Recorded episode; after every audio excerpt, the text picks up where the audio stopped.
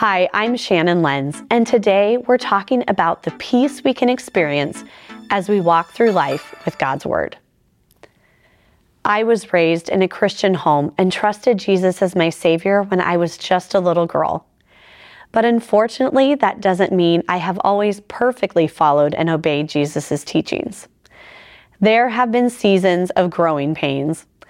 As I grew up in age, my faith also grew. And as I matured, my faith matured. But like many teenagers and young adults, I tried to do things my own way sometimes. I knew what God's word said, but for some reason, I acted as if God's word didn't apply to me in particular situations. But whenever I was walking out of sync with God, I didn't feel at peace with God. In fact, I didn't feel much peace at all. Psalm 119 is the longest psalm in the Bible. The theme is all about loving God's word and appreciating it as the perfect guide for life. In verse 165, the psalmist wrote, Great peace have those who love your law. Nothing can make them stumble. That was certainly true in my experience. When I'm following God's word and obeying his commandments, I experience an immense sense of peace. I can be calm and confident because His Word is like a lamp to my feet and a light to my path. I don't have to grope around in the dark trying to find my way. He has already shown me the path that I should take. Now, the Bible doesn't tell us exactly what decisions to make, of course. The Bible never told me what my major in college should be or which job I should take. The Bible never revealed the name of the man that I was supposed to marry. I had to make those decisions myself.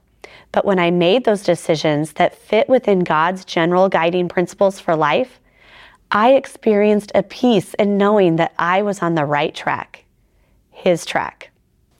Now, obeying God's word doesn't mean our life will be completely trouble free, of course, but it does help us to avoid a lot of self inflicted trouble.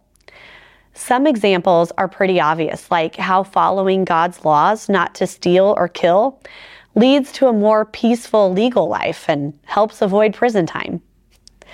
But following God's word can also help us avoid the consequences of more socially acceptable sins. For example, Proverbs 16:28 says that a dishonest man spreads strife and a whisperer separates close friends. When I'm tempted to gossip, but refrain because God warned us not to, I'm blessed with more peaceful friendships. Because I followed God's commands in 2 Corinthians 6:14 to not be unequally yoked with unbelievers, I married a Christian man and I have been blessed with a peaceful marriage. You see, the Bible may not explicitly tell us which decisions to make, but it can certainly guide our decision making process. Scripture is full of godly wisdom if we just take the time to read it and obey it. Our lives could be free of so much conflict and discord. For me, the closer I walk with the Lord, the more peaceful I feel. I agree with the psalmist who wrote, When I think of your rules from of old, I take comfort, O Lord. I remember your name in the night, O Lord, and keep your law. This blessing has fallen to me that I have kept your precepts. Here's my challenge for you today. Prayerfully consider how close you're walking with the Lord.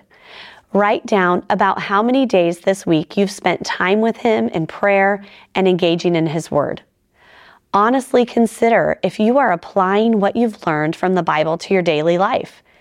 If not, Write down which areas you need to ask God to guide you in and give you wisdom for, and pray over those areas of your life.